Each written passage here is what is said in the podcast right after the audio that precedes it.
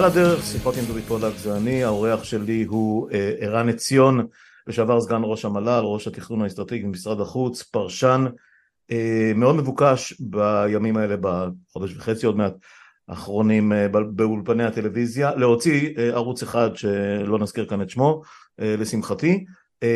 אז קודם כל בוקר טוב ערן, אחרי עוד לילה לא פשוט של כולנו, מה שלומך? רע, רע לתפארת, כמו כולנו. כן, כן אבל כן. Uh, מנסה לעשות מה שאפשר, ולחשוב איפה שאפשר, ו... ולראות איך אפשר, uh, אפילו אי אפשר להגיד uh, להפוך לימונים ללימונדה, כי זה הרבה יותר מלימונים, וזה יהיה הרבה פחות מלימונדה, אבל לנסות בכל זאת לחשוב איך אפשר, כמדינה, כן. כחברה, לצאת מהמשבר הזה ולעלות על נתיב חדש. כן, אמרנו את זה הרבה פעמים, אה, אה, נדמה לי שזה חסר תקדים בכל כך הרבה מובנים, אה, המצב שבו אנחנו נמצאים, באמת, יש לנו קילומטראז' מי יותר מי פחות, וכל אחד בתחום העיסוק שלו, אני לא זוכר משבר רב תחומי ורב ממדי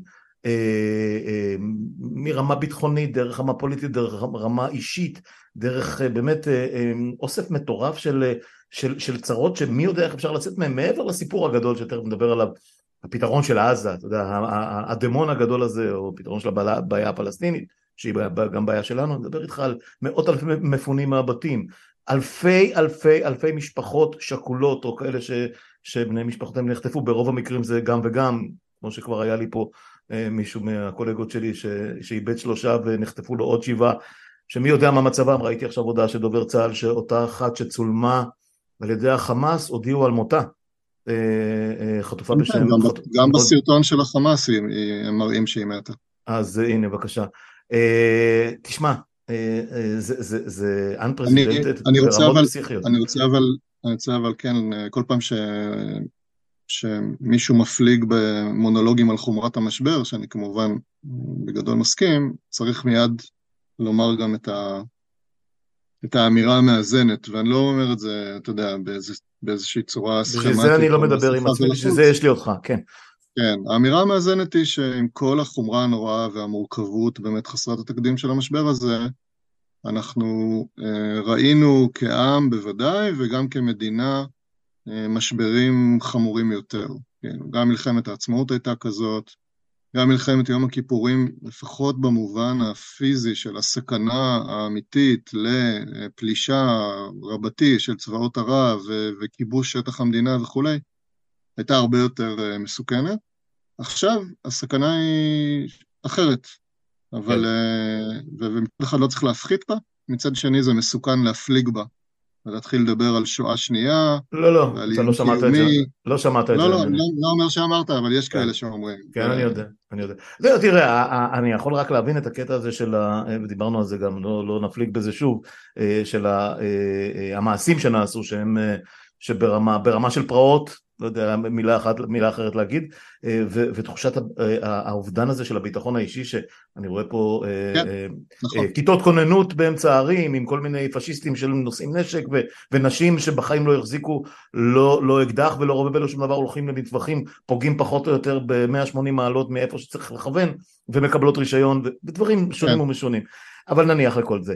אה, תשמע, אה, זה כאילו, כאילו לפי הזמנה, אה, ממש דקות, שעה קלה לפני שהתכנסנו לשיחה הזאת, יצא, יצא הודעה או, או ציטוט בשם רם בן ברק שהיה, שהיה בכיר במוסד והוא היום נניח מספר שניים או, או בין הבכירים של יש עתיד, אנשים ש...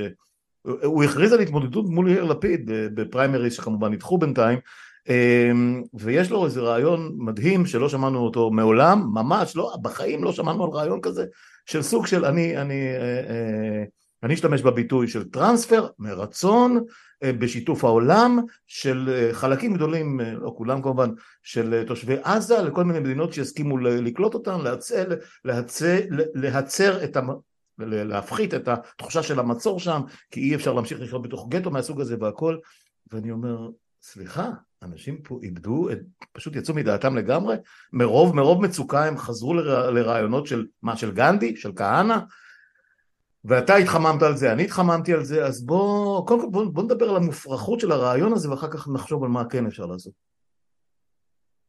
כן, קודם כל זה באמת עצוב לראות בן אדם רציני כמו רם בן ברק נסחף אחרי רעיונות של קריקטורות מהסוג של דני דנון ושל גזענים מופרעים מהעבר, כמו שאמרת, כמו כהנא וגנדי ואחרים, מתוך...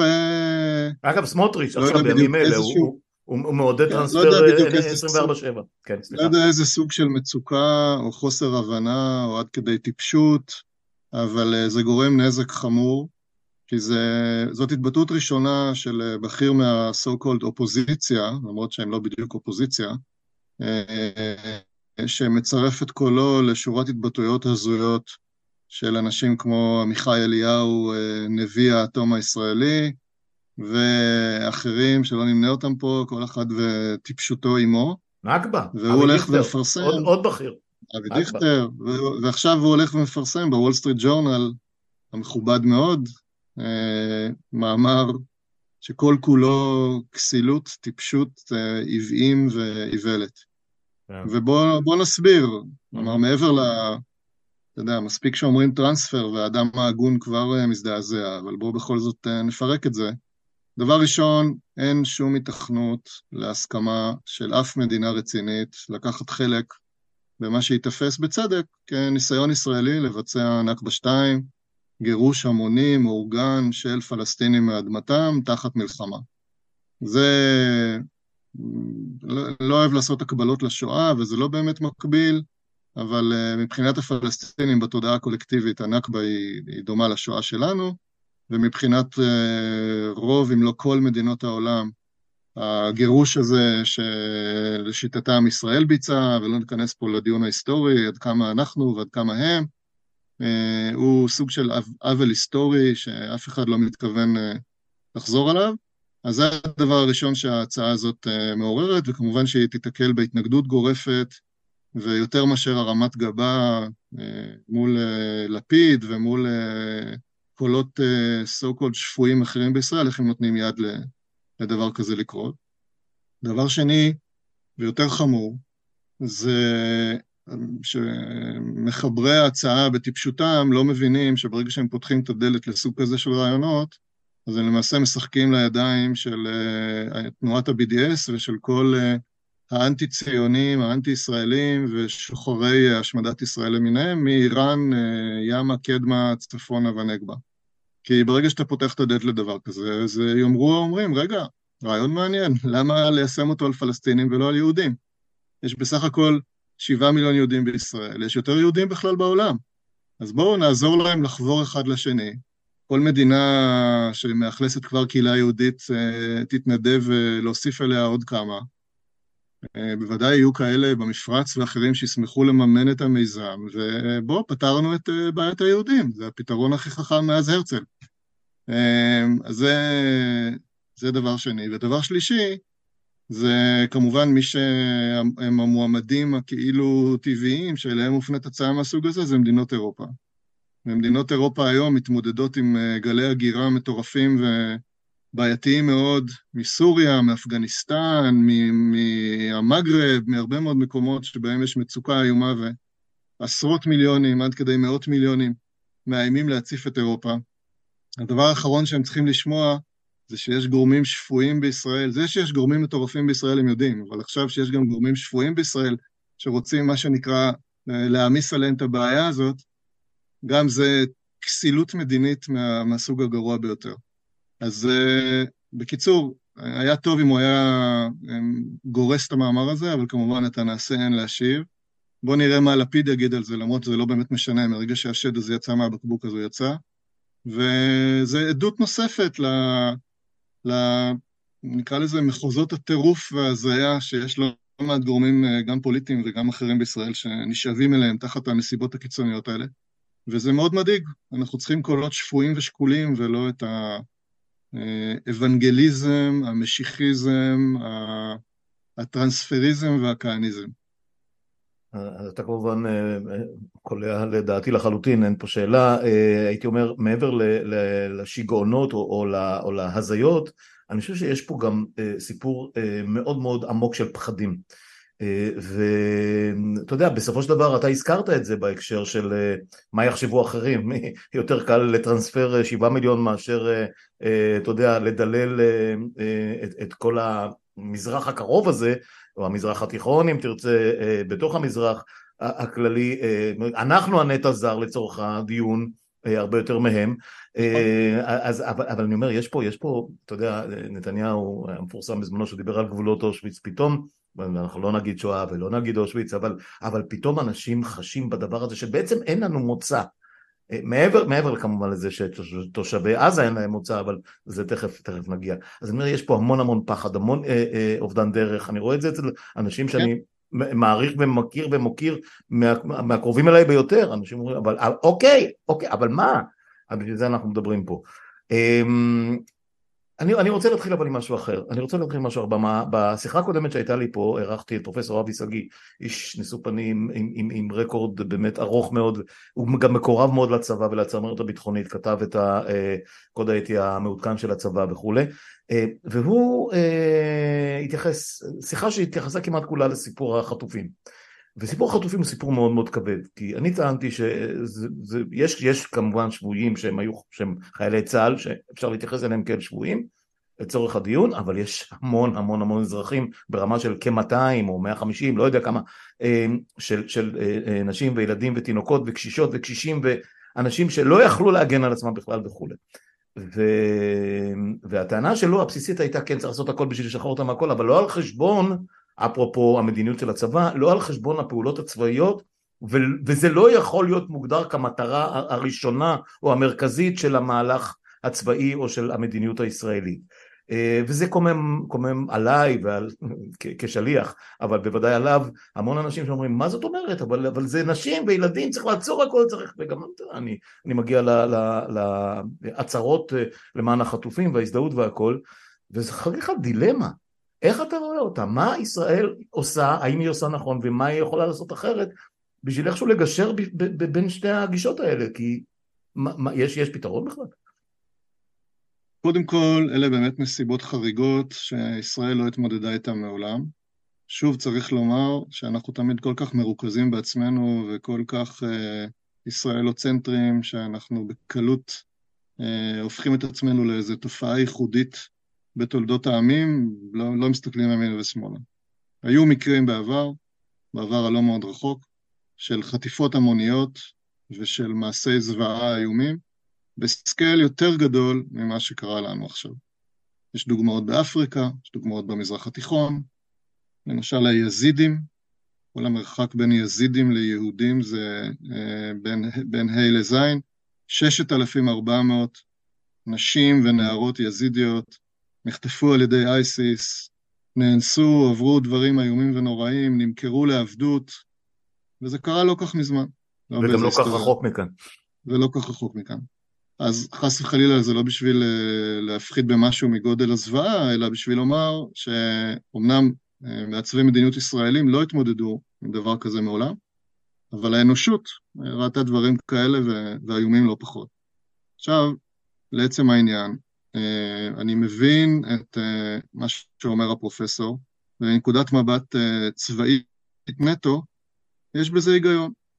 אתה אומר, יש לך, הגדרת מטרות צבאיות מסוימות, נגיד חיסול יכולותיו הצבאיות של החמאס.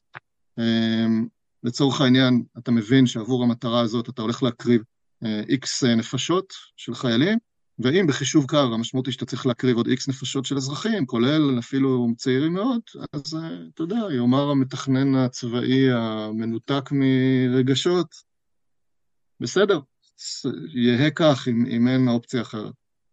אבל זו הסתכלות אסטרטגית לא נכונה. כי להבדיל, למשל, מהמקרה של גלעד שליט, שהיה אה, חייל חטוף אחד, שעבורו ננקב מחיר מלכתחילה על ידי אותו ארגון, על ידי חמאס, וישראל אה, סירבה לשלם את המחיר הזה, ואני, כשהייתי אז במל"ל והשאלה הזאת באה אלינו, גם אני הייתי נגד לשלם את המחיר הזה, ואמרתי, אתה יודע, אתה עושה את החישוב, אתה אומר, חייל אחד, אלף אסירים, המשמעויות האסטרטגיות והתודעתיות וההיסטוריות של שחרור למעלה מאלף מחבלים רוצחים, כולל סינואר ואחרים, תמורת חייל אחד שהלך ביודעין להסתכן, לבש מדים, היה לו נשק וכולי. אז עם כל הצער שבדבר, אתה אומר, לא. זאת הייתה של, העמדה של אהוד אולמרט, עמדה מאוד מאוד נחרצת. ש... כן. לפני, שהוא, לפני שהוא הוחלף בידי נתניהו, צריך להגיד. נכון. עכשיו אבל הנסיבות הן אחרות לגמרי. קודם כל, כמו שאמרת בצדק, מדובר באזרחים, כולל אזרחים אה, ואזרחיות חסרי ישע, תינוקות, זקנים, חולים וכולי. שנית, מדובר במספרים מאוד גדולים. שלישית, מדובר בתוצאה ישירה של הפקרות, רשלנות אה, מטורפת של, אה, של הממשלה ושל אה, רשויות המדינה למיניהם. שלישית, מדובר פה במשמעויות מאוד מאוד מרחיקות לכת שקצת כבר התחלנו לגעת בהן, פסיכולוגיות, תודעתיות, היסטוריות, מה המשמעות של הפקרה כזאת מבחינת נכונותם נגיד של תושבים לחזור ולהתיישב באזורי ספר, מבחינת התחושה הכי עמוקה של אזרחים ישראלים של איזה סוג של הגנה המדינה מוכנה לספק להם וכמה רחוק היא מוכנה ללכת בשביל לשחרר אותם במידה ויקרה להם חס וחלילה מה שקרה לאותם אה, מאות אומללים. ו...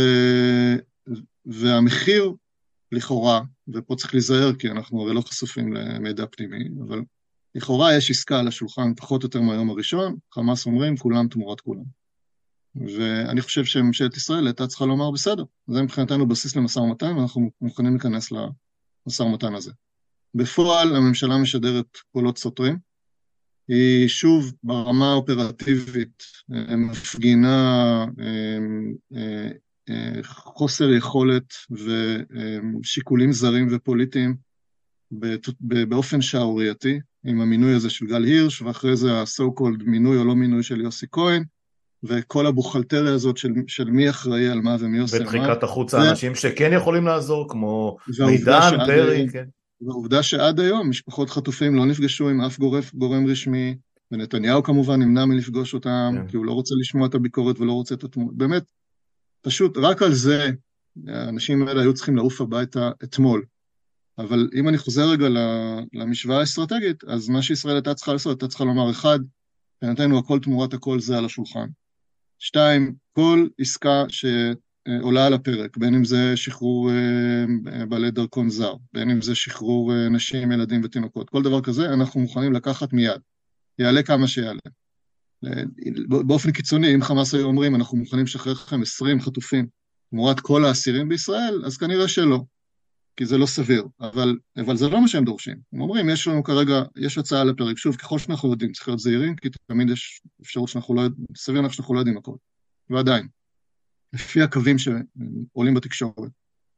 אז יש עסקה קטנה על הפרק, של כמה עשרות עד כדי מאה אה, אזרחים, נשים, ילדים, זקנים וכולי, אה, בתמורה למספר דומה של נשים וילדים שמוחזקים בישראל. והפסקת אש למספר ימים, חמישה, שלושה, מה שזה לא יהיה. לדעתי, זאת עסקה שהיה צריך לקחת מיד. לא להתווכח, לא להתמקח, לקחת מיד. זה עסקת חלומות כמעט, ב... על פניו. אנשים יאבדו את חייהם. בוודאי. נכון. עכשיו, אם, אם באמת זה המצב, ואם באמת הממשלה מסרבת, אז עולה פה חשד שהוא מלווה כצל את אה, צ... כל צעד ושעל שעושה ראש הממשלה הזה ועושה הממשלה הזאת, של שיקולים זרים. מה זה שיקולים זרים? החשש, למשל, שכתוצאה מעסקה כזאת תיעצר הדינמיקה של הלחימה ויהיה קשה אה, לחדש אותה. אז מצד אחד, זה יש פה שיקול לגיטימי, חוזר למה זהו, רציתי להגיד, זה, זה לכאורה, לכאורה זה לא שיקול זר, זה שיקול טקטי אסטרטגי. אם אתה מסתכל מהצד הצבאי הצר, אתה אומר, נכון, אני לא רוצה שיעצרו אותי. אבל פה נכנס השקלול שאתה אמור לעשות בין השיקול הצבאי הצר לבין זה. אתה תוכל להמשיך, בוא נאמר, אם, ננסח את זה ככה, הדבר היחידי שיכול להביא באמת לעצירה, אפילו אני לא רוצה להגיד מלאה, אבל עצירה משמעותית של הלחימה הישראלית כרגע, זה אה, דרישה אמריקאית תקיפה, אין דפיקה על השולחן ואמירה של זה או זה, או שאנחנו מפסיקים את הרכבת האווירית ומפסיקים תמיכה מדינית וכו'. זה יכול להגיע, אבל זה כרגע לא מגיע. ביום שזה יגיע, ישראל תצטרך לעצור. ישראל כמובן צריכה לעשות הכל בשביל שזה לא יגיע, תכף נגיע גם לזה, mm-hmm. והיא לא עושה את זה. אבל, אה, אבל זה הדבר היחידי שיכול לעצור. כל דבר אחר, נניח ישראל עכשיו מסכימה על עסקה כזאת, שדרך אגב היא גם אינטרס אמריקאי, כי בגל הראשון של המשוחררים אמורים להיות אזרחים אמריקאים, יש, יש שם כ-20 כאלה. אז אה, הפסקת אש כזאת לא תביא ללחץ אמריקאי מהסוג הזה, ולכן ישראל תוכל להמשיך להילחם אחר כך.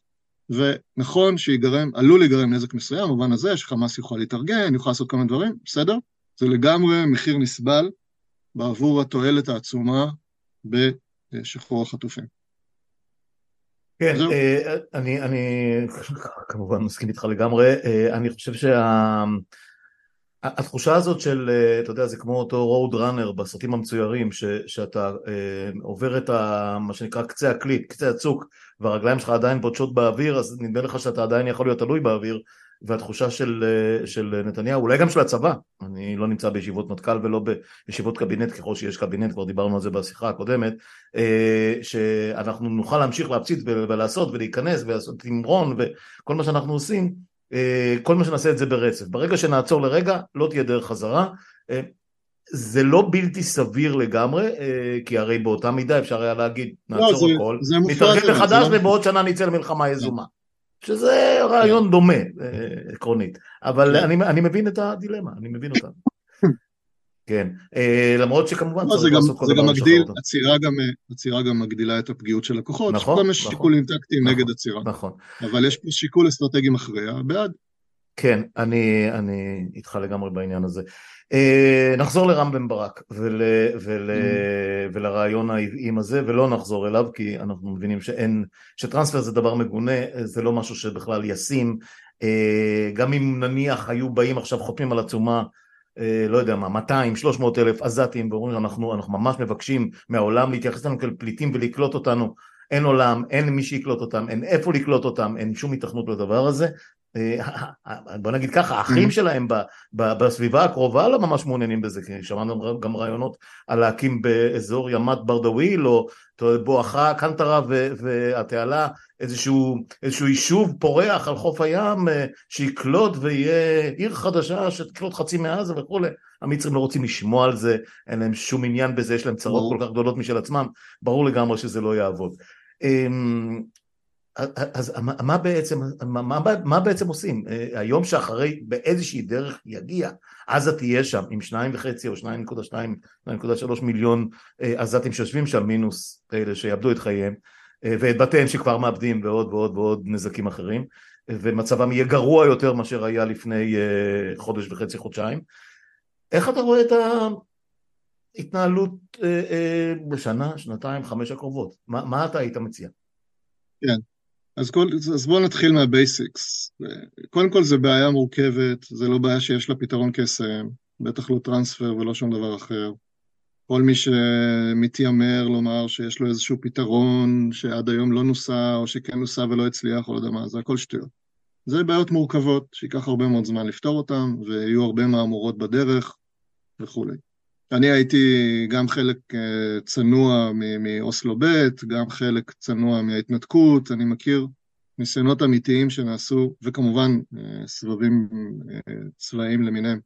מכיר כל מיני ניסיונות שנעשו, גם מדיניים, גם צבאיים, יודע להסביר מה היה בהם מוצלח ומה היה פחות מוצלח.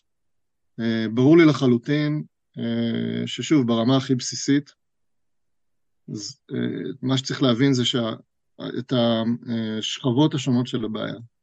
נוח לממשלה ולחלקים מסוימים בפוליטיקה לצמצם את הבעיה ולהגיד, הבעיה היא אך ורק אה, חמאס בעזה, או אפילו אך ורק הטרוריסטים של חמאס בעזה, והם בכלל אייסיס, ואת אייסיס צריך להשמיד, לכאורה כמו שהשמידו אותה במקומות אחרים, למרות שבסוגריים לא השמידו אותה, היא עדיין חיה וקיימת, ולהתעלם מהשכבות הנוספות של הבעיה.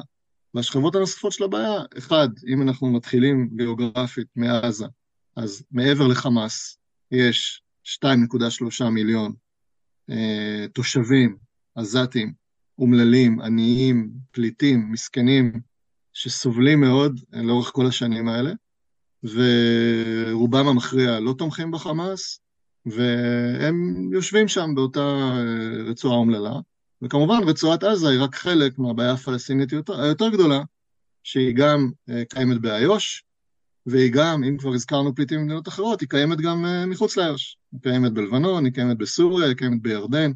יש עם פלסטיני והוא מפוזר בכל קצוות העולם.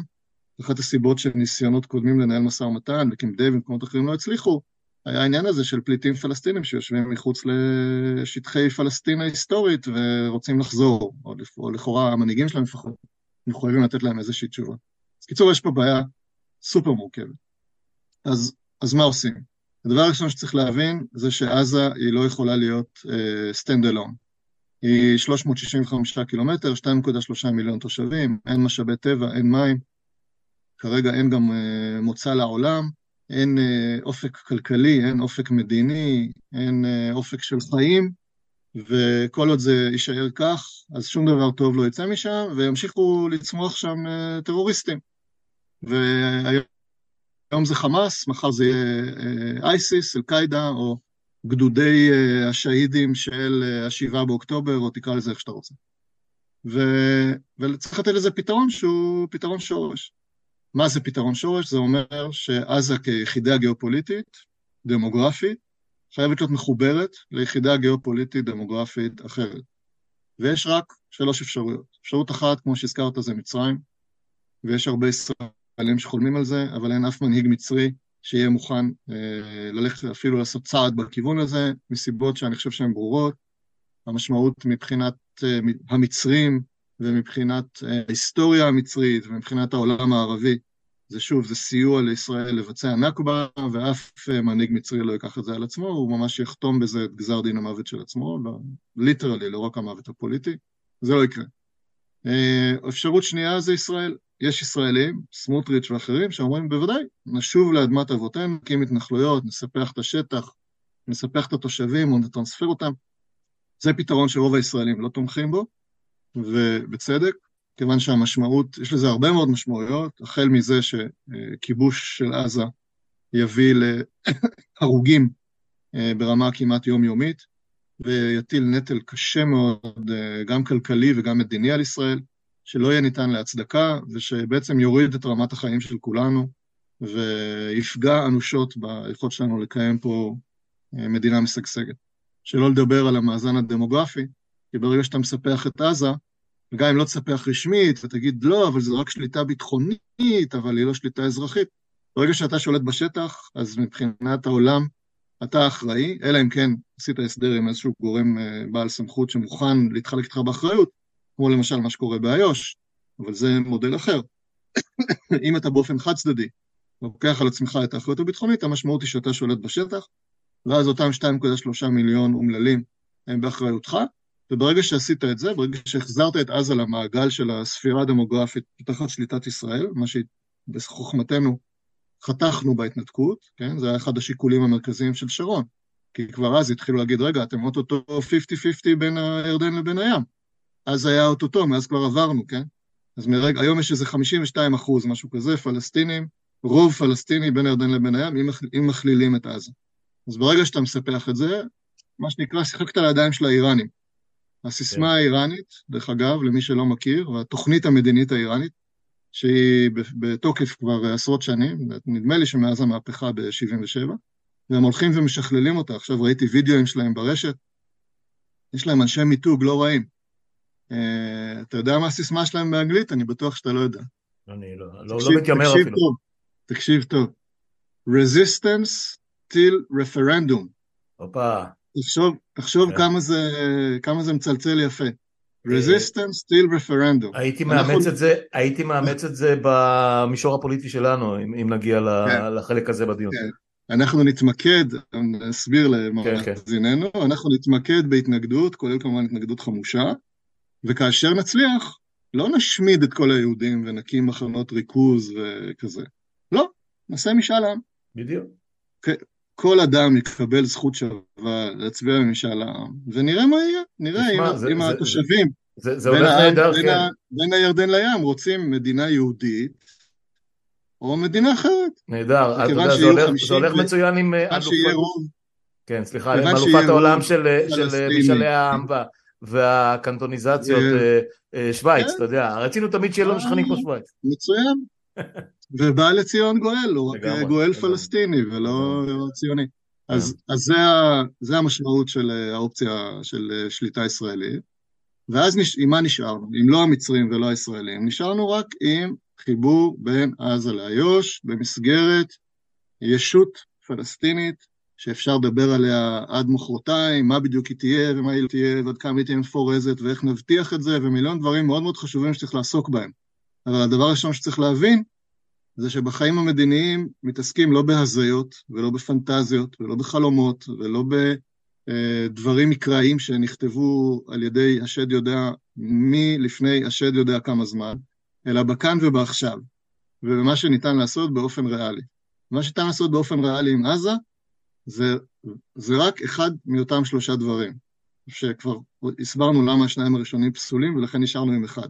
זה או לחבר למצרים, או לחבר לישראל, או לחבר לאיו"ש.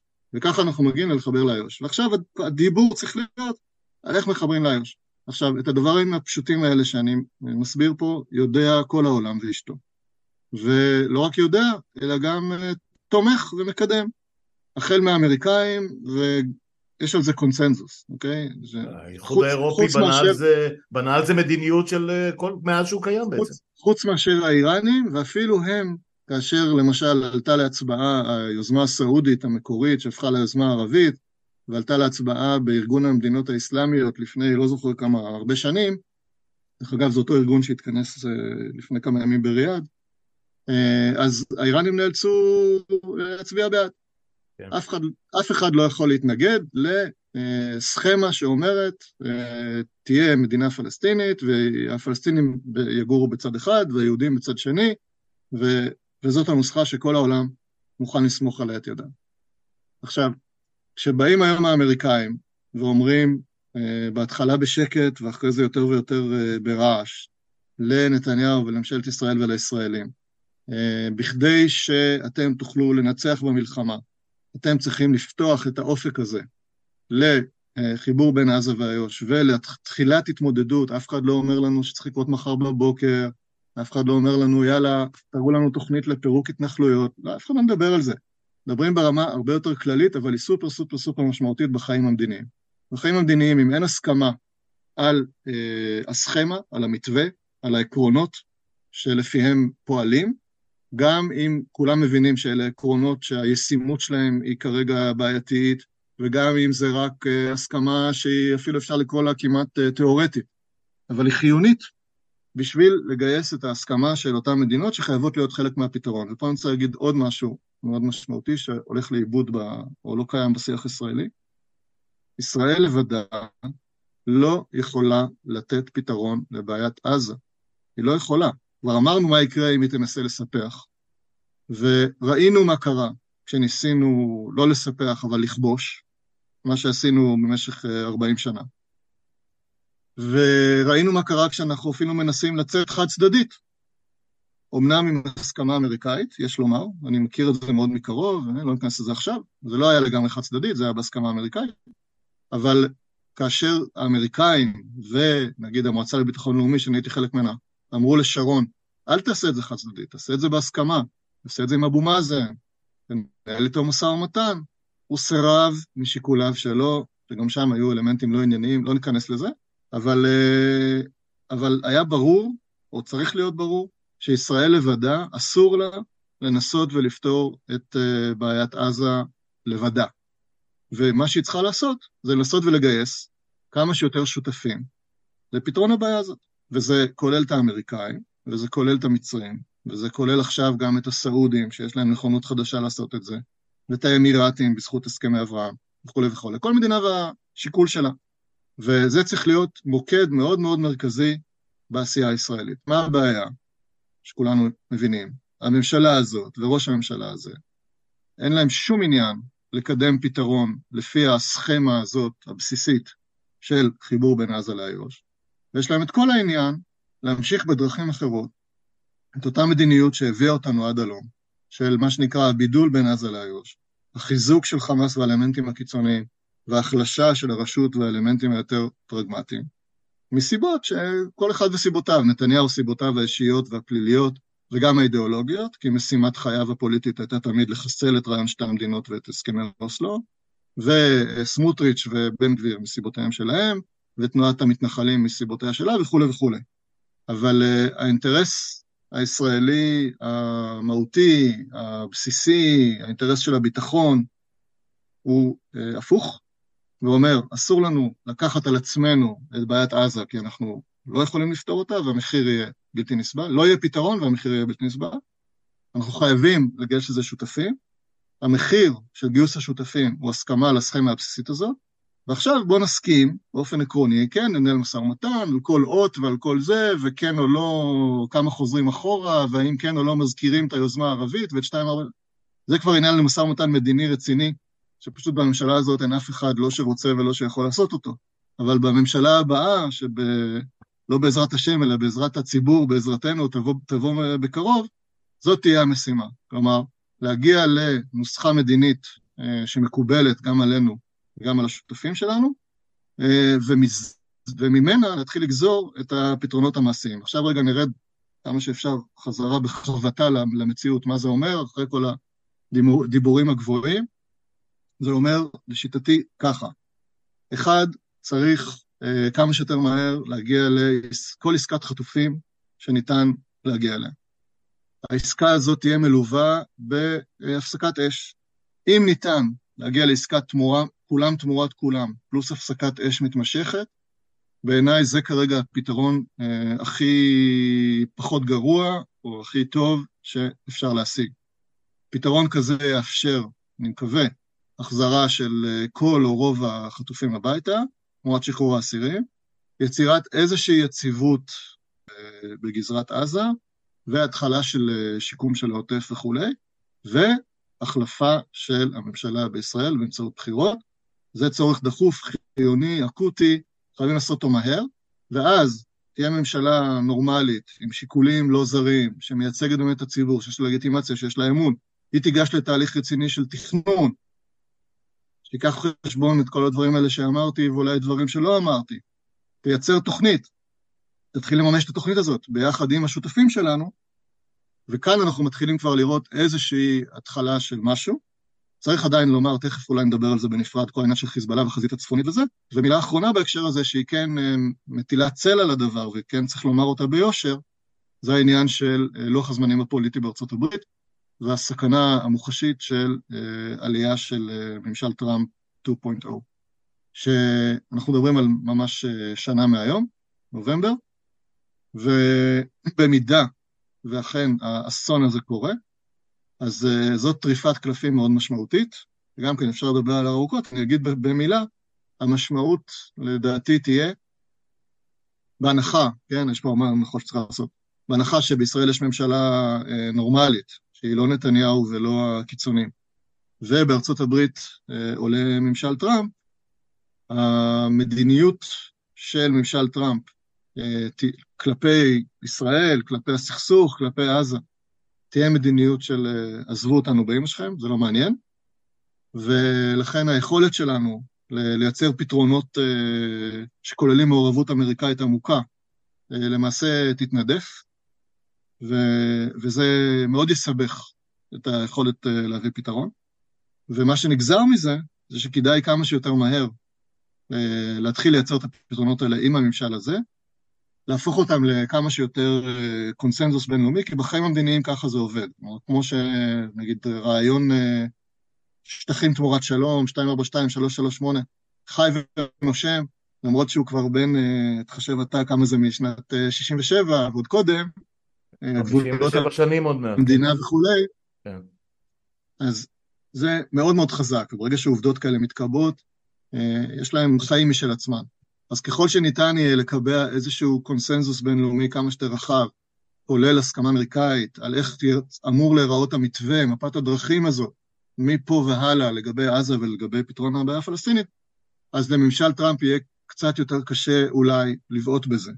אה, לעומת זה, אם אנחנו נמשיך להתמהמה, נמשיך להתעכב, ונמשיך להימנע מקביעת מתווה כזה, יהיה הרבה יותר קשה לעשות את זה תחת טראמפ, כיוון שלא יהיה לו בזה שום עניין, והוא לא יוכל אה, להפעיל את מנופיה, או לא ירצה להפעיל את מנופיה של ארה"ב בשביל לייצר הסכמה על הדבר הזה, והמשמעות היא שאנחנו ניתקע אה, עם יכולת תמרון מדיני, ביטחוני, כלכלי, משפטי, לגיטימציה וכולי, הרבה יותר מוגבלת מאשר מה שיכול להיות לנו עכשיו, אם הייתה ממשלה ישראלית שהייתה נוקטת במדיניות אחרת.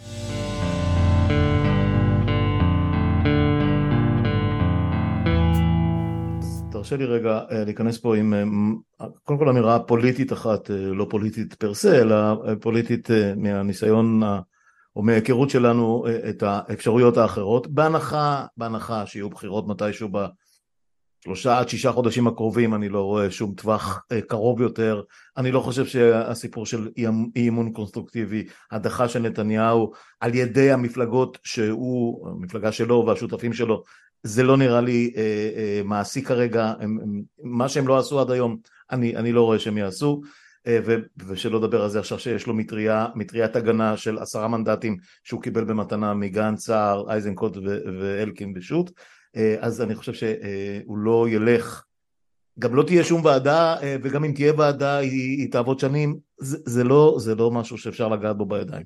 אבל בהנחה שנניח יש בחירות, בינואר, פברואר, מתי שזה לא יהיה.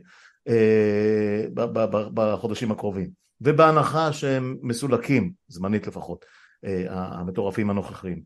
תשמע, אני מסתכל על העמדות של אה, גנץ ואני מסתכל על העמדות, הרגע דיברנו עליו, לפיד והחבורה שלו ואני מסתכל על השותפים הפוטנציאליים שלו, הרי זה לא אה, יוסי שריד, אה, שולה אלוני ולובה אה, אליאב ויאיר צבן, אנחנו יודעים מי השותפים, אנחנו יודעים מי השחקנים בזירה הזאת, זאת אומרת זה יהיה שאריות הליכוד אם, אם באמת הם יתרסקו, וזה יהיה עוד פעם חרדים, ש"ס וכולי, שנניח עם, עם הקטע המדיני איתם אפשר להסתדר, נניח לרגע, אבל עדיין גם עמדת המרכז הישראלי, מרכז שהוא בעצם ימין, לא שונה באופן מהותי, אני לא רואה, אני מעולם לא ראיתי שם שום התלהבות, שום תמיכה אפילו ברמז באיזשהו פתרון כמו שאתה הצגת אותו, כמו שאנחנו מדברים עליו הרבה, בהרבה מאוד פורומים.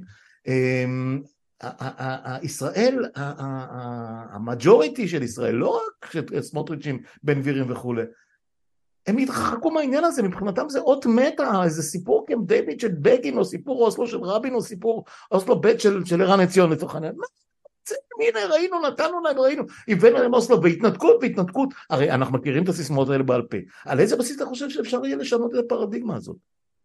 כן, אז קודם כל לגבי היכולת להחליף את הממשלה במהירות, אני מבין מה שאתה אומר, אני לא בטוח שאני מסכים, אני חושב שאי אמון קונסטרוקטיבי זה כן משהו שיכול לקרות, גם רק אתמול היה איזה פרסום של ספי עובדיה, שלכאורה... שיביא את השמות, אני, אני כבר לא יכול לשמוע את הדברים האנונימיים האלה.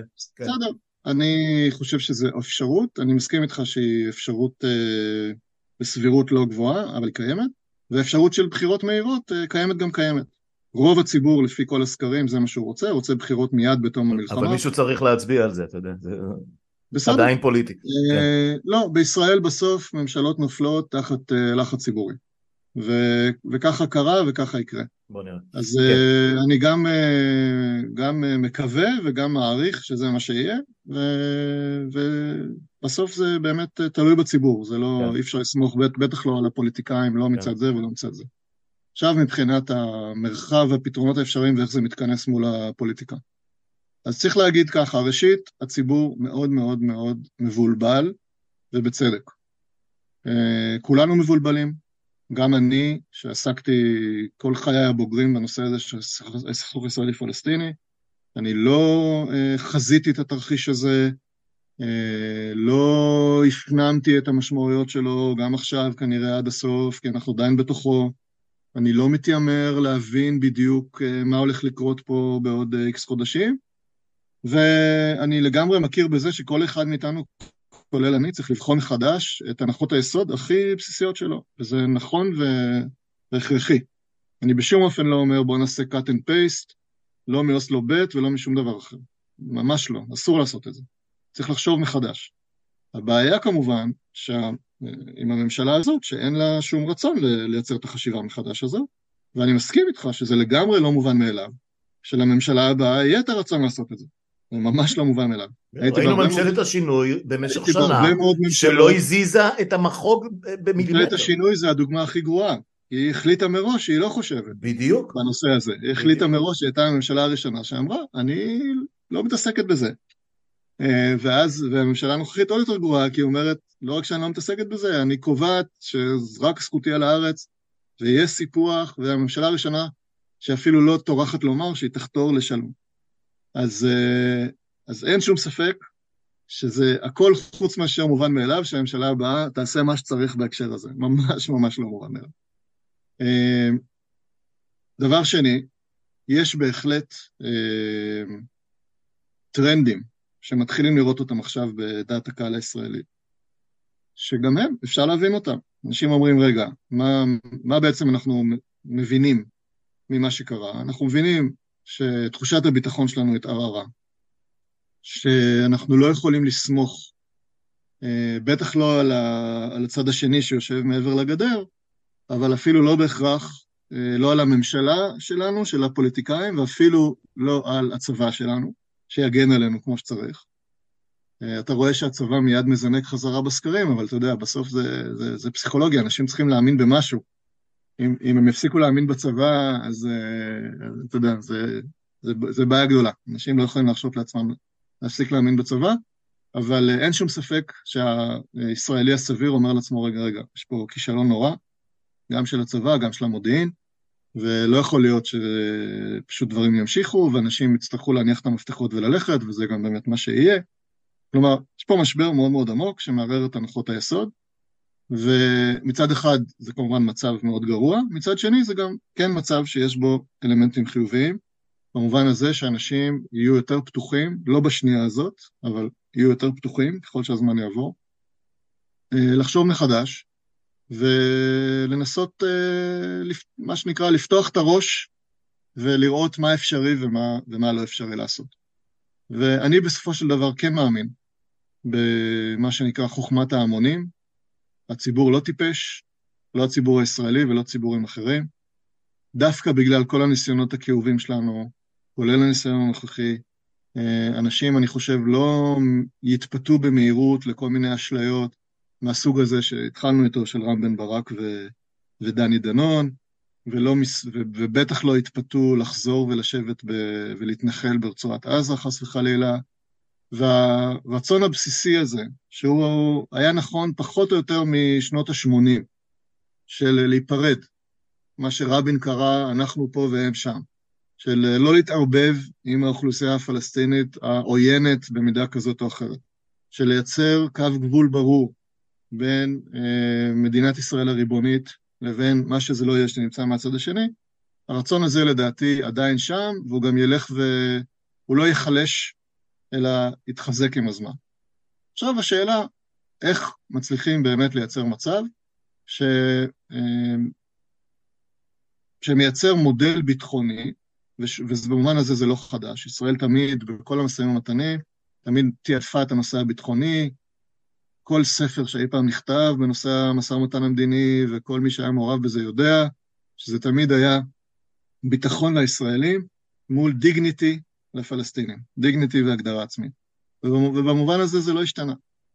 אמ, מה שכן השתנה זה שעכשיו צריך, מה שנקרא to factor in, להביא בחשבון, גם את התרחיש בלהות הזה, שלא הבאנו בחשבון קודם, ושיביא את הישראלים לדרוש, בצדק מבחינתם, מה שנקרא שולי ביטחון עוד יותר אה, גבוהים, ולעקר עוד יותר את היכולות הצבאיות של מי שזה לא יהיה, מי שישלוט בשטח בעזה או באיו"ש. וזה יסבך, במובנים מסוימים, יסבך את היכולת להגיע להסכם. מצד שני, אני חושב שזה לא דמיוני לחשוב שיהיו בצד השני אה, מנהיגים פלסטינים, שגם הם, דרך אגב, צריכים להיות לגיטימיים, גם הם צריכים בשלב כלשהו להיבחר בבחירות, זה מאוד מאוד חשוב. אולי לא מיד, אבל לא בעוד יותר מדי זמן. שכמו שבעבר הבינו שהמדינה שלהם או הישות שלהם, לא משנה איך נקרא לה, אה, תיאלץ אה, להתפשר מבחינתם בנושא הביטחוני ולא רק שלא יהיה להם חיל אוויר וחיל ים, אלא גם לא יהיו להם טנקים ולא יהיו להם אה, חימושים מהסוג הזה. אז עכשיו כנראה יהיה להם אפילו עוד פחות. אבל... אה, ראינו באירוע אבל הזה ש, ש, ש, שהם היכו בנו כל כך חזק אה, עם, אה, עם מטולי רימונים, קלצ'ניקובים נכון, והם 16 נכון, אתה יודע. יפה, זה בדיוק מה שרציתי להגיד. אבל מעבר לעניין הזה הביטחוני, מאוד מאוד חשוב שאנחנו נשכיל להבין שהפתרון של הבעיה הוא לא רק במישור הזה, אלא באמת במישור של המוטיבציות. וחייבים להגיע למצב שבו רוב אלה שיושבים מהצד השני של הגדרות שלנו, בינתיים עוד התעסקנו רק בפלסטינים, לפני שנסיים חשוב שנגיד גם משהו על הצפון. כן, כן. רוב אלה שיושבים, ב... הפלסטינים שיושבים באיו"ש ובעזה, חייבים לייצר להם את התנאים שבהם אה, לא רק שהם לא יוכלו להקים אה, צבא של טרור ויכולות של טרור וזה, אלא גם לאורך זמן לפחות, שתהיה להם פחות ופחות מוטיבציה לעשות את זה. ובשביל שזה יקרה, חייבים להיות להם חיים סבירים ואיזשהו אופק של קיום בכבוד. וזה מה שישראל לא השכילה לעשות, אה, לא בהסכמים הקודמים, ובטח שלא אחרי ההשתלטות של, של החמאס על עזה, עם המצור שהטלנו עליהם, וזה לגמרי היה חלק ממה שהביא לשביעי באוקטובר, וזה אחד הלקחים שאנחנו צריכים להפיק. וכן, זה מסובך, כן, זה ייקח זמן, אבל אה, בוא נאמר, זה יותר ריאלי מאשר בטח ה-so called פתרונות או רעיונות של אה, דנון ו... ובן ברק ודומיהם, או מכל רעיון אחר שמהותו, אה, אוקיי, אז אנחנו נכסח ונכבוש ונשתלט ונשב עליהם. עם עוד uh, תצפיתניות, ועם עוד מל"טים, ועם עוד זה, ועם עוד זה, ועם עוד זה. עם עוד, עם עוד חיסוף, וזה, עוד קילומטר, וזה, עוד קילומטר לנו, בין הגבול. זה מה שיביא לנו את הביטחון, כי ראינו שזה לא המצב. בדיוק. אז שנייה אחת לפני שאתה עובר לגבול הצפוני, רק בשביל לסגור את המעגל כן. הזה של, של עזה והחמאס. להערכתך המקצועית כחוקר, כמי שהתעסק במשך שנים בנושאים האלה, יש לישראל את היכולת ריאלית, אני לא מדבר על מצב שבו, לא יודע מה, נשב שם חמש שנים עכשיו ונגיע לכל בית ולכל, ולכל שוחה ולכל מנהרה. יש לנו יכולת אמיתית אה, אה, לעקר את החמאס מיכולות הצבאיות שלו, להגיע למנהיגים ו, ובעצם להפוך אותו, מ, להחזיר אותו למצב של תנועה אה, אה, אידיאולוגית ולא צבא? זה בכלל משהו שאנחנו מסוגלים לעשות? אני חושב שלבד, אני חושב שלבד לא. אה, זה גם צריכה להיות אחת המסקנות של, אה, של האירועים האלה. תמיד ידענו להבחין בין ביטחון פנים לביטחון חוץ, שדיברנו על, אה, במשא ומתנים הפלסטינים, והבנו שהגבולות בין אה, השטחים הפלסטינים לבין המדינות שגובלות בהם, שזה מצרים וירדן, הם פרצה ביטחונית מאוד בעייתית. הירדנים לאורך כל השנים השכילו באמת לאטום את הפרצה הזאת, פחות או יותר, אם כי חייבים לומר שבשנה, שנתיים האחרונות הייתה שם התרופפות, אבל למרות שזה גבול כל כך ארוך ולמרות שאין שם גדר כמו שצריך, בעובדה, הבעיות הביטחוניות שם, נקרא לזה, מנוהלות. Mm-hmm. לעומת זה, הסיפור המצרי יותר מורכב. יש 14 קילומטר של גבול בין מצרים לבין עזה. אני היום לא יודע להגיד לך אה, מה בדיוק אה, עבר שם במנהרות, ואפילו לא מה עובר שם עכשיו. אה, אוטוסטרדות, אם אני זוכר נכון, ציפורי ציר פילדלפי. אוטוסטרדות. אני אומר, יש כל מיני, יש כל מיני סיפורים, אני לא יודע להגיד. כן. כלומר, בטוח שנכנסו שם דברים, מה, עד כמה באמת המצרים עשו כל מאמץ בשביל למנוע, אני חושב שהיו בזה עליות ומורדות, אבל זה רק מדגיש את הנקודה שאמרתי קודם. כלומר, אפילו אם, נניח, נלך לשיטת המפליגים ביותר מבחינת היכולת של ישראל להשיג הישג צבאי בכוחות עצמה. אנחנו נכבוש את כל השטח, ואנחנו נגיע לחמאסניק האחרון, ואנחנו ניקח לו את הנשק שר הביטחון שלך, מה ונ, אנחנו... ונגרוס אותו, ו... כן, ו... כן, ו... כן. עדיין, אם לא יהיה לנו הסכמה מצרית ושיתוף פעולה מצרי מלא, עוד יותר ממה שהיה לנו עד עכשיו, זה לא יעזור. אז, אה, או בוא נאמר, התועלת שזה תהיה מוגבלת. כן. ו, ולכן, הדבר שהישראלים צריכים להפנים, וקשה להם, זה שאנחנו לא יכולים לבד. ואנחנו חייבים פה את המצרים, ואנחנו חייבים פה אחרים. ו... ומזה הדברים צריכים להיגזר, ולא להגיע לזה בסוף. כלומר, כרגע, מה שהישראלים אומרים, אוקיי, אנחנו נעשה, נעשה, נעשה, נעשה, ואז נראה. זה טעות, כי בינתיים אנחנו מאבדים את הרצון הטוב ואת היכולת שלהם, של המצרים ואחרים, לעבוד איתנו. והאמריקאים יושבים ו... עם הסטופר, אז צריך להגיד את זה. כן, כן, נכון. בסדר, okay. אוקיי. uh, עכשיו, עכשיו במעבר ממש מושלם, uh, ארצות yeah. הברית והצפון, ארצות אה, uh, ההרתעה שלה מול חיזבאללה uh, ומול, uh, ומול איראן, במידה רבה. כן. למרות, ש, למרות שנראה פה, תגיד לי אתה, יש כרגע תיאום מלא בין האיראנים לחיזבאללה, או שיש פה מטרות שונות? שרטט לי את המצב כמו שאתה רואה אותו כרגע. אז אני אגיד שיצא לי השבוע להיות באיזשהו מפגש מעניין בחו"ל, שהיו בו גם גורמים איראנים וגם סעודים וגם קטרים וגם אחרים, והיו שם הרבה שיחות מאוד מעניינות, וגם על סמך מה שהיה שם וגם על סמך עוד דברים. אני, ו, וגם ההיסטוריה, וגם, בקיצור, קודם כל זו שאלה שמתחבטים בה כולם, ולאף אחד אין תשובה שהיא, אתה יודע, מוסמכת וחלוטה. Mm-hmm. זה מורכב. יש איזשהו אה, מנגנון קבלת החלטות משותף בין איראן לבין חיזבאללה, אה, שיש הטוענים שהוא מוטה לטובת איראן, ויש הטוענים שהוא אה, בכל זאת, יש בו משקל מכריע לחיזבאללה ולנסראללה, ואני לא רוצה אפילו, אתה יודע, לתת פה איזו תשובה של שחור לבן. אבל uh, אני, אני כן יכול לומר את הדברים הבאים. מרגע שארצות הברית, או נתחיל ככה, ההפתעה האסטרטגית היחידה שהייתה פה לאויבים שלנו, היא לא שום דבר שישראל עשתה. אם כבר, אז אולי דברים שישראל לא עשתה, כן? הם הופתעו מרמת חוסר המוכנות הישראלית, אבל שים את זה בצד. ההפתעה האסטרטגית המשמעותית היחידה שהייתה להם, זה הפוזיציה האסטרטגית האמריקאית החדשה. העובדה שביידן, בניגוד לכל ההערכות, ובאופן מאוד מהיר והחלטי וחסר תקדים, וממניעים שעוד ייכתבו על זה ספרים, אני מת לדעת מה היה שם בחדר הסגלגל בינו לבין היועצים שלו, כי אני בטוח שהיו כאלה שאמרו לו, תגיד, אתה השתגעת? מה... תן להם להתבחבש. זה אפילו אינטרס אמריקאי שיתבחבשו, שיבואו אלינו על ארבע. אה, זה, זה מאוד מעניין. אבל מרגע שהוא החליט לעשות את מה שהוא עשה, בעוצמה ובמהירות ובנחישות, בעיקר ברמה של ה-boots לא on the ground, אלא on the ocean, כן. ולשלוח לפה את הנוסעות מטוסים, ואת הטייסות, ואת המרינס לירדן וכולי וכולי וכולי, אה, זה שינה באופן מהותי את התחשיב האסטרטגי גם של איראן, גם של חיזבאללה וגם של כל השחקנים האחרים. אה, ואני לא יודע מה הם היו עושים בתנאים אחרים, האם הם היו נכנסים או לא. אני חושב שבתנאים של היום, אה, הם חושבים אלף פעמים לפני שהם נכנסים, והם מבינים שאם הם נכנסים, אז המשמעות היא לא כניסה למלחמה רק עם ישראל, אלא כניסה למלחמה עם ארה"ב, על כל מה שמשתמע מזה, mm-hmm. וזה לא אינטרס איראני, וזה לא אינטרס חיזבאללאי, ולדעתי זאת הסיבה העיקרית שבגללה הם לא נכנסו עד עכשיו, והם כנראה, אני אומר בזהירות, גם לא ייכנסו, למרות שצריך להיות מאוד זהירים, ודברים יכולים להשתבש, ויכולה להיות מה שנקרא מיסקלקולציה, והידרדרות, ויכולים לקרות כל מיני דברים. אבל uh, אני חושב שאם אני צריך להעריך או להמר, הם לא ייכנסו.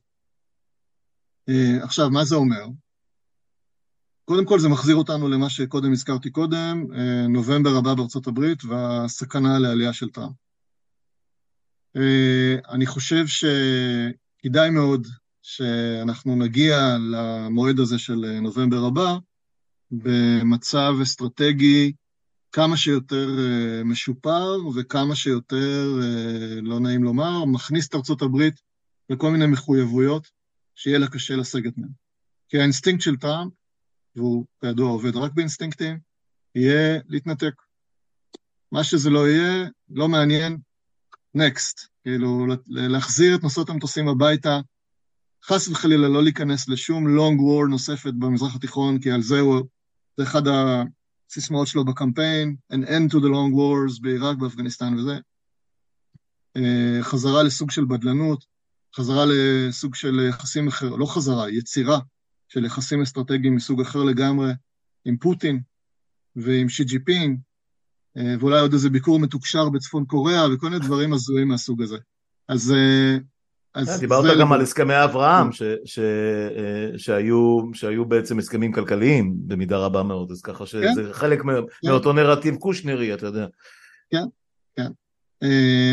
אז, אז אני אומר, מבחינת uh, כרגע החזית הצפונית, ההישענות על הרתעה אמריקאית היא הדבר הנכון מבחינתנו. ורק לקוות שבאמת חיזבאללה ואיראן ימשיכו להיות מורתעים מארצות הברית ולא להיכנס למערכה. עכשיו עולה השאלה, אוקיי, מה הלאה? וכבר מתחילים לייצר ציפיות, כל מיני גורמים בממשלה הישראלית וגם בצבא. שלכאורה תושבי הצפון לא יכולים לחזור, ואנחנו חייבים למצוא פתרון אחת ולתמיד לבעיית חיזבאללה ולנטרל את האיום וזה. אני חושב שאלה דיבורים מסוכנים וחסרי אחריות. אין לישראל יכולת סבירה להסיר את האיום של חיזבאללה, בטח לא במלוא מובן המילה. אין לנו עכשיו את הזמן להיכנס, אבל אין לנו שום יכולת. אנשים צריכים להבין, מה זה להסיר את איום חיזבאללה? זה אומר לכבוש את כל אה, דרום לבנון, עד ביירות, אוקיי? כמו שכולנו זוכרים מה זה אומר, ולהגיע למצב שבו אנחנו יכולים לצאת בבטחה, ומישהו אחר ייכנס, שהוא לא חיזבאללה ולא איראן, וגם יבטיח לנו ויממש שהוא לא בונה מחדש איזשהו צבא טרור, וגם יודע לאטום את כל הגבול עם סוריה, ואת שדה התעופה ואת הנמלים, בשביל שלא ייכנסו לשם משלוחי נשק חדשים מאיראן. אני לא יודע מי כתב את הספרים של פעם, אבל אנחנו בחרנו לעצמנו אה, שכונה מחורבנת לגור בה, שזה לא ייאמן. אין, אין דבר כזה. ההישג המקסימלי שאפשר אולי להשיג בתנאים מאוד מאוד מסוימים ומתוחכמים, ששוב, אין שום סיכוי שהממשלה הזאת תביא אותם, זה איזושהי אה, מהדורה משופרת של החלטת מועצת הביטחון 1701, שאין לנו עכשיו את הזמן להיכנס, אבל המשמעות היא שמוטלות מגבלות אה, חמורות על הפעילות של חיזבאללה מעבר לקווים מסוימים ובתחומים מסוימים, כולל גם העברות נשק מחו"ל וכולי, אבל הפעם שיהיה גם איזשהו גורם שיאכוף את זה באמת. זה מאוד מאוד מאוד מאוד קשה להשיג, מאוד.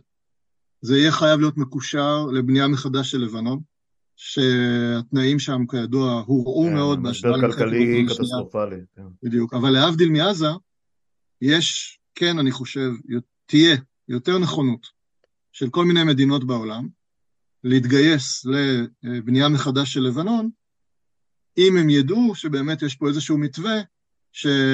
שמנטרל את ה... או מוריד, נקרא לזה, מההשפעה של חיזבאללה ושל איראן, מייצר צבא לבנוני ריבוני ולא ארגון גרילה וכולי וכולי. ללבנון וגם לחיזבאללה יש יותר מה להפסיד מאשר לחמאס יש להפסיד בעזה, צריך להגיד, זה עולם אחר נכון, לגמרי. נכון, נכון, מאוד מסובך, מאוד מורכב, כן יחייב גם מהלך צבאי משמעותי, אבל אסור בשום אופן להיגרר אליו עכשיו, בתנאי הפתיחה הכי גרועים שיכולים להיות. אה, אבל יש התכתשות, אה, אתה יודע, נחזור כן. למציאות, מדי יום יש אה, קורנטים שמשוגרים ויש כן. פה ושם הכטב"מים, שזה נהיה איום. בוא נאמר, ממשלה חכמה, וזו לא הממשלה הזאת, הייתה מצליחה, אולי, לפחות מנסה, בסדר? לייצר מתווה שלוקח את המנופים הבינלאומיים הקיימים, גם האמריקאים, שכאמור עכשיו הם חסרי תקדים, אבל הם מוגבלים בזמן. כאילו, כולם מסתכלים לנובמבר וכולם מבינים מה יקרה אם טראמפ יחזור, אז יש לנו עכשיו איזושהי תקופה לא ארוכה, של מספר חודשים, שבהם יש מנוף אמריקאי מאוד מאוד מאוד כבד וחסר תקדים. ויש גם רצון אירופי, כי לבנון היא כן איזשהו משהו שקרוב לליבם של הצרפתים ואחרים.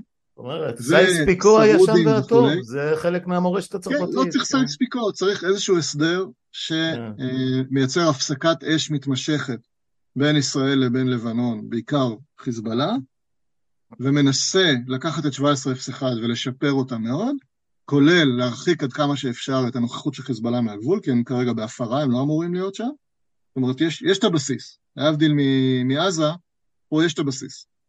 ו, ויש יש, יש דברים מסוימים שהם יותר מסובכים, כי השחקנים יותר חזקים, והמנוף האיראני וזה וזה, אבל יש דברים שהם גם יותר, אה, כן, אפשר לעבוד איתם.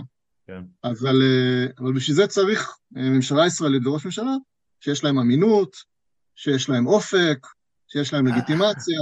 כן. אז, אז קודם כל אין, אין אף אחד... לא- סיבה, זה עוד סיבה להחליף מהר את הממשלה. כן, טוב, בזה אתה לא צריך לשכנע אותי, כן. אה, צריך לעצור אותי לפעמים כשאני מדבר על זה, אה, אז כן. אני לא מדבר על זה יותר מדי עכשיו. תראה, הכל נכון, הכל ברור לי, וזה באמת רק, אה, תכף נסיים, כי השיחה הזאת התארכה. כמו שאני אוהב, שלפעמים אנחנו מעמיקים כמו שצריך, ולא עוצרים אותך כל רגע, נעבור לפרסומות, שאין פרסומות עכשיו, כן. לא חשוב, נעבור לדשים, דשים מהחזית. אמ, הבעיה היא, הבעיה היא בצפון, א', שחצי צפון נטוש כרגע, אה, ו... אתה יודע, בדרום אין ברירה, אי אפשר לחזור לחיות בתוך כל האיי חורבות האלה, אבל בצפון זאת החלטה מודעת של המדינה, של הממשלה. להרחיק מקו הגבול כמה שיותר לא, תושבים. זה החלטה סבירה, אבל... לא, לא, אני לא אומר שלא, אני רק שואל, מנסה ללכת לשאלה היותר מהותית. כן. א', לא, כמה זמן אפשר להחזיק את זה, וב', וב', אה, באיזה מנגנון, על מה אפשר לסמוך שבעצם תקרית ש, ש, שמלווה גם בהצהרות של, של נתניהו, של הרצי הלוי, של גלנט כל שני, לא כל שני וחמישי, כל שעתיים, אה, שאנחנו נראה להם ונחזיר אותם לתקופת האבן, לתקופת היובש, לתקופת, אה, אה, אה, לא יודע מה, ימי הביניים. זה נראה, זה נראה כמו רב אה, חסר חסר כיסוי ברמה מביכה כן, בעיניי, אני, אני לא מבין את זה. זה טעות וזה יצירת ציפיות שלא יוכלו להתממש, והתושבים בצפון יצטרכו לחזור לבתיהם, אה, ככל הנראה, אני אומר בזהירות, או בתנאים אה, מבחינת מה שקורה מהצד השני של הגבול, תנאים דומים עד זהים למה שהיה קודם, אה, אבל עם הגנה יותר משמעותית של הצבא. כבר אני שומע דיבורים, תהיה מחלקה של צה"ל בכל יישוב וכל מיני דברים כאלה, בסדר גמור. בוא, מאיפה נביא את כל החיילים האלה, כן. כן, זה גם, זה גם נקודה, זה נכון, אבל אני חושב שזה התרחיש היותר סביר. כמו שאמרתי לפני רגע, כן אני מאמין שניתן לשפר את המצב באזור המיידי של הגבול, בשילוב של מנופים צבאיים ומדיניים ועבודה חכמה עם ארצות הברית ושותפים אחרים, אבל זה כרגע לא נראה לי שהממשלה בנויה לעשות. ו... ואם חלילה תהיה התלקחות יותר משמעותית וניגרר לכל דבר, החל מממש full scale מלחמה, שזה תרחיש אימים, ועד איזושהי מל, מלחמה בעצימות שהיא בין לבין, בין yeah. כן. מה שיש עכשיו, בין מלחמה מלאה, אז הדבר הנכון לעשות יהיה באמת לנצל את זה בשביל להגיע כמה שיותר מהר לאיזשהו מצב סיום, שפונקציית המטרה שלו זה הרחקה של חיזבאללה מהגבול, ושדרוג של 1701 אה, והאכיפה שלה בשטח עם כוח בינלאומי יותר אגרסיבי, עם מנדט יותר חזק, אה, שיאכוף באמת לאורך זמן אה, מניעה של נוכחות חיזבאללה באזור המיידי של הגבול, אבל אה, ציפיות כמו נדחוק אותם מעבר לליטני, נפרק את יכולות התק"ק שלהם. למה? בדיוק, התת"ק מתרשם מהליטני בינינו, זה לא, זה לא בקלפים, ואם חלילה נגיע למצב של full scale מלחמה, אז הקלפים נטרפים, אבל גם שם זה תרחיש ש... צריך לעסוק פה בנפרד, אבל הוא תרחיש רע. כן, כן. כן. אנחנו, אנחנו נעים בשיחה הזאת בין אה, רע לרע יותר, להכי רע, כן. לרע במיעוטו. אה, את המילה טוב לא זוכר שאמרנו יותר מדי פעמים, אבל לא, אני, אשאיר לך, אני אשאיר לא לך... לא אמרתי את המילה טוב, אבל אני כן, אני כן רוצה זהו, לסיים. זהו, אני משאיר לך את, את הסיום האופטימי הקלאסי של השיחות האלה. כן. בבקשה. לא, אני חושב ש... אני חושב ש... אה, עם כל ה... באמת הנוראות שיש במצב והמורכבות אה, כמעט חסרת התקדים שלו והסכנות הגדולות שבו. אה, ממשלה אחרת, ממשלה שהיא לא אה, כוללת את האלמנטים הקיצוניים והמופרעים.